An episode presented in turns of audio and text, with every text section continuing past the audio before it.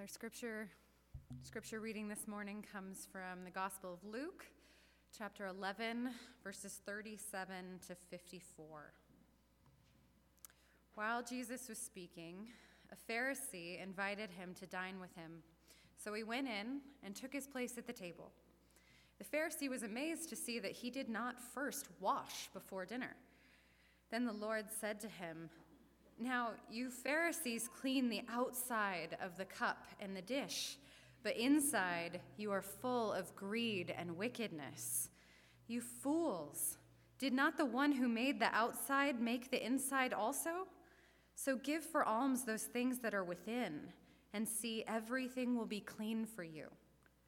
But woe to you, Pharisees! For you tithe mint and rue and herbs of all kinds, and neglect justice, and the love of God. It is these you ought to have practiced without neglecting the others. Woe to you, Pharisees, for you love to have the seat of honor in the synagogues and to be greeted with respect in the marketplaces. Woe to you, for you are like unmarked graves, and people walk over them without realizing it. One of the lawyers answered him, Teacher, when you say these things, you insult us too. And he said, Woe also to you, lawyers, for you load people with burdens hard to bear, and you yourselves do not lift a finger to ease them. Woe to you, for you build the tombs of the prophets whom your ancestors killed. So you are witnesses and approve of the deeds of your ancestors, for they killed them, and you build their tombs. Therefore, also the wisdom of God said, I will send them prophets and apostles, some of whom they will kill and persecute, so that this generation may be charged with the blood of all the prophets shed since the foundation of the world, from the blood of Abel to the blood of Zechariah, who perished between the altar and the sanctuary. Yes, I tell you, it will be charged to this generation. Woe to you, lawyers! For you have taken away the key of knowledge. You did not enter yourselves, and you hindered those who were entering. When he went outside, the scribes and the Pharisees began to be very hostile toward him and to cross examine him about many things, lying in wait for him to catch him in something he might say. This is the word of the Lord. Thanks be to God.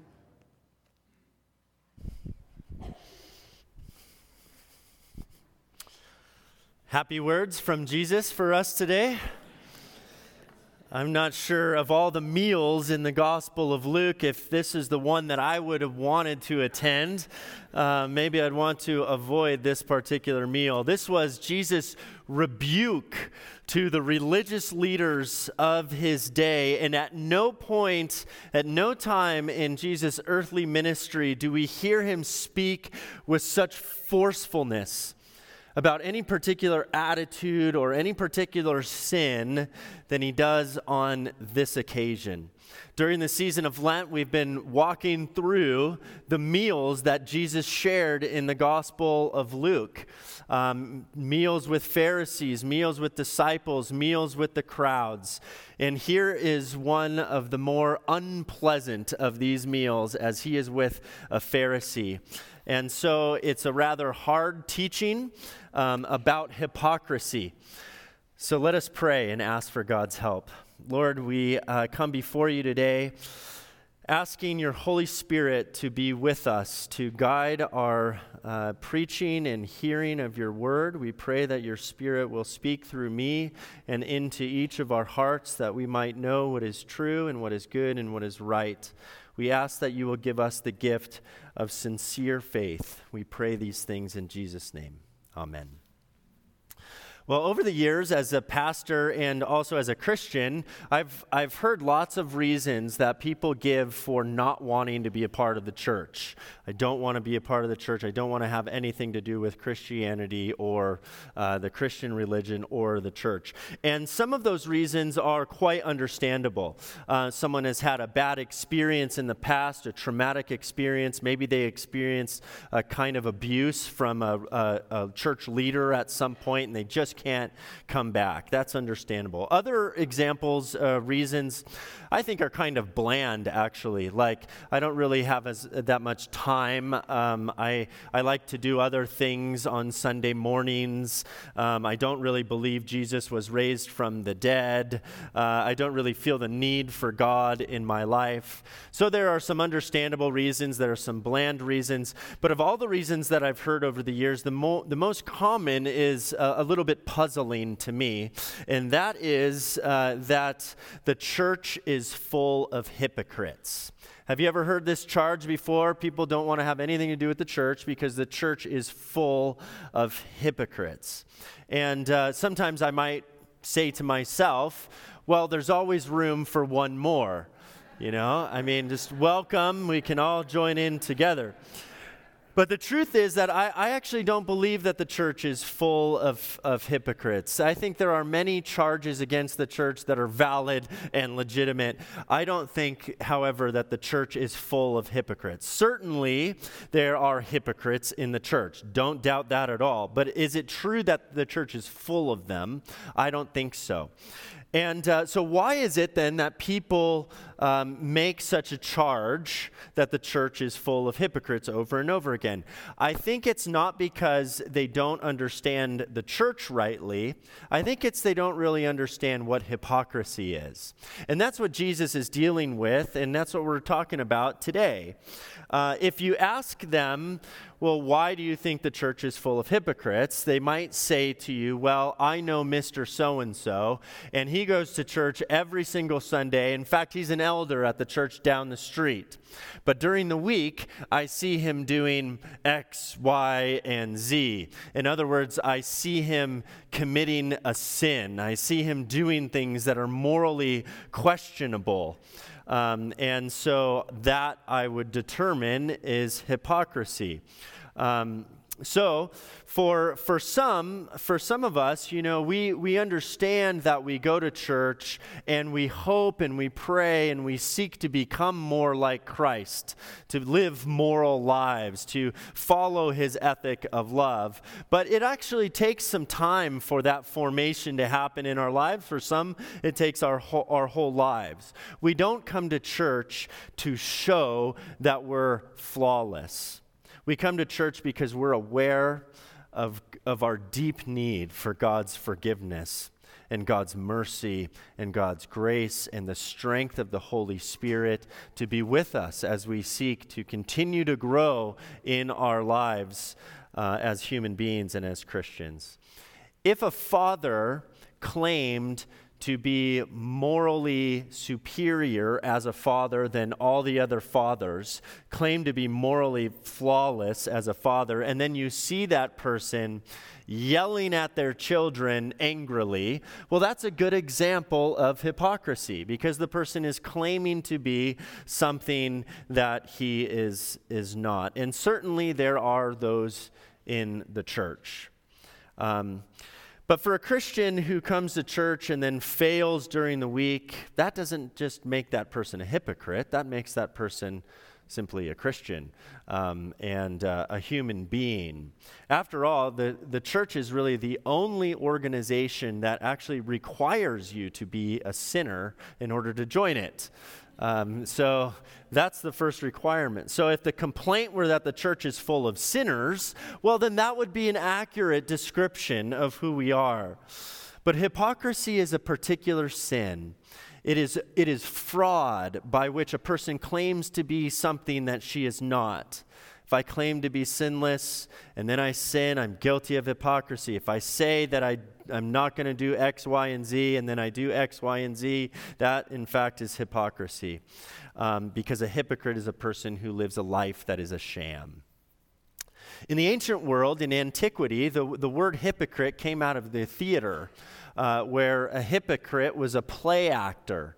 uh, somebody who is pretending to be something other than they are, something that they are not, right? They put on a facade for the purpose of entertainment, for the purpose of the play, an outward appearance of being something that they're not. Do you remember the old Western films where a cowboy would ride into town and there'd be these several buildings, maybe a bank, there'd be a general store, maybe a saloon, and uh, and then if you go to Universal Studios when you're a little kid, you see that that these are actually just front front buildings. That, that, that was actually something that was quite disappointing to me when I first went to Universal Studios as a kid to see that, in fact, there's nothing behind these storefronts. It's just wooden scaffolding, um, nothing behind them. They're just front structures. Outwardly, they appear to be true buildings, but inside, there was nothing. And that's what Jesus is dealing with in our text. The passage begins with this introduction um, where it says, While Jesus was speaking, a Pharisee invited him to his home to dine with him. And so Jesus went in and took his place at the table. He accepted the invitation, he went in, and he sat down. And this is actually the beginning of the hypocrisy as we see through the rest of the story. The Pharisee did not ask Jesus over for dinner because he was concerned that Jesus was hungry. He wanted to give him a nice meal. He did not invite Jesus over for dinner because he wanted to have an enjoyable meal and conversation with Jesus because he wanted to learn from Jesus. No, he invited Jesus over for dinner because he was trying to trap him one way or another. So, right from the start, Jesus senses the disingenuous invitation, the hypocritical invitation that he was receiving. So, Jesus says, Yes, I'll have dinner with you. He walks in and he takes his seat at the table. And what do we learn? This the Pharisee was amazed to see that he did not wash before dinner. Now, why was Jesus not washing his hands before sitting at the table? Why was this such a shock to the Pharisee? You, would think that Jesus might have picked up on some of the social cues, like they were, oh my goodness, like he didn't wash his hands before he sat down. Was the Pharisee a germaphobe? Did this take place during a global pandemic and you better wash your hands before you go to dinner? They, there weren't any hand sanitizer in those days. No, according to the Pharisees and the laws of the rabbis, it was a requirement, not for hygiene. Not for hygiene or for cleanliness or for health or for germs, but for religious and ceremonial purposes. That a person would go through a liturgical rite of washing their hands before uh, sitting down for dinner. Now, this law wasn't required in the law of God, it wasn't required in the Bible. It was a tradition that was instituted and enforced by the Pharisees, re, this religious group of people in the first century. In other words, it was a law that was added to the law of Moses, to the law of God, which is actually the definition of legalism. And Jesus is not interested at all in, in uh, these extra laws. Uh, he doesn't make any big deal out of it. He doesn't say, Oh, I'm not going to wash my hands. Your laws are crazy and they don't apply to me. Um, he just simply omits it. He walks in, he sits down, he just doesn't bother with it. He doesn't need to wash his hands because his hands are not dirty. Uh, symbolic cleansing is not needed for Jesus. Uh, he doesn't need symbolic cleansing. In Psalm 24, the psalmist writes this Who shall ascend to the hill of the Lord? And who shall stand in his holy place? Those who have clean hands and pure hearts, who do not lift their souls to what is false and do not swear deceitfully. Jesus lived a blameless life. With his hands, he fed the hungry, he healed the eyes of the blind, he cast out demons. There was nothing unclean about his hands. His heart was pure. And in contrast to him, the Pharisees were tireless in making sure that their hands were literally clean with ceremonial washings, but their hearts were filled filthy. This was the point that Jesus was making. And so he says to the Pharisees, Now you Pharisees clean the outside of the cup and of the dish, but inside you're full of greed and wickedness. Can you imagine washing just the outside of a mug that you're going to use to put some orange juice in and to serve breakfast with? I mean, can you imagine washing the bottom of the plate, but not the top of the plate? Nobody in their right mind would do the dishes like this, right? In other words, he was saying to the Pharisees, You look great on the outside, but on the inside, there's not a beautiful geode to enjoy, as we learned from Tom. The inside, is fat, in fact, is full of wickedness. Your hearts are in the wrong place, they're full of corruption and they're filthy. And so, Jesus goes on uh, to bring oracles this is when a prophet of God pronounces doom and judgment, um, prefaced by the word woe. Whenever you see this word woe in the Bible, take notice of it because it's the strongest verbal form of judgment and warning that God gives by his prophets. Remember, Jesus held a threefold office that we think about when we think about Jesus that he was priest, he was king, and he was prophet. Here is Jesus the prophet speaking to the powers that be, the religious authorities who he accused of being filled with pride and arrogance and self righteousness. And so, after the conversation about the inside and the outside of the cups and the plates, the conversation gets even more heated. Jesus standing in the prophetic tradition. This is what he says Woe to you, Pharisees, for you tithe mint and rue and herbs of all kinds and neglect justice and the love of God. In other words, he's saying, You tithe, you're really big on tithing, and that's good. That's a foundational practice for followers of God, for people who love God. Um, me, but if you see someone on the ground fi- uh, find a piece of mint, you're going to demand that that person takes a tenth of that piece of mint and put it in the plate. Meanwhile, you've walked by several beggars who don't know where their next meal is coming, and you completely ignored them. You just don't get it, do you? Is what he's saying. You're scrupulous in your tithing, but you ignore the weightier matters of the law. What are the weightier matters of the law? Justice, mercy, and showing the love of God to those who are in need. So, what was Jesus saying? He was saying that anybody can tithe. That's easy, that's foundational. Nothing super Christian about that. It says it is these you ought to have practiced without neglecting the others. So, you're missing the weightier matters of the law.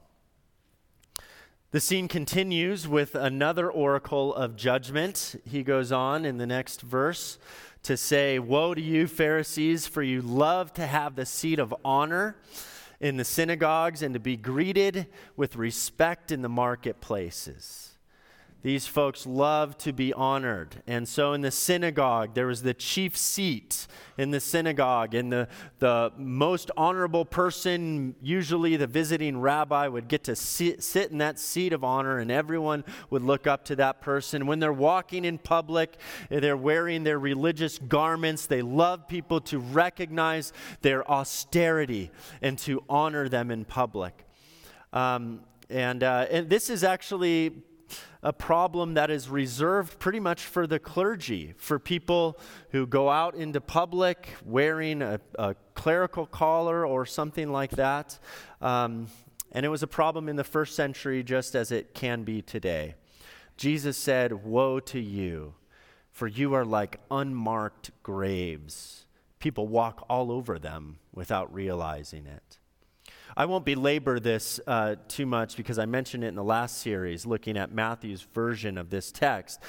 But if you've ever visited um, Palestine in the Mount of Olives, this is the Valley of Tombs, the Valley of Prophets. These are tombs of prophets and others. And in the first century, there's um, a custom in the ancient world that when the pilgrims come in from surrounding villages to Jerusalem on the feast days, they would come from all over the place, and it was customary to whitewash these tombs um, on the grave sites. Not all the grave sites were actually in cemeteries, but they could be found outside cemeteries, and you would be ceremonially unclean if you walked on someone else's tomb. And so they would whitewash these tombs so that you could see them, so that you could walk around them. Um, in other words, whitewashing was a way of saying, don't walk here. And Jesus said, You are like these graves, the ones that haven't been whitewashed. Nobody can see them, and people walk all over them. In other words, you are actually making people unclean. You are spreading your filth. People who follow your religiosity, your legalistic teachings, are becoming worse as a result.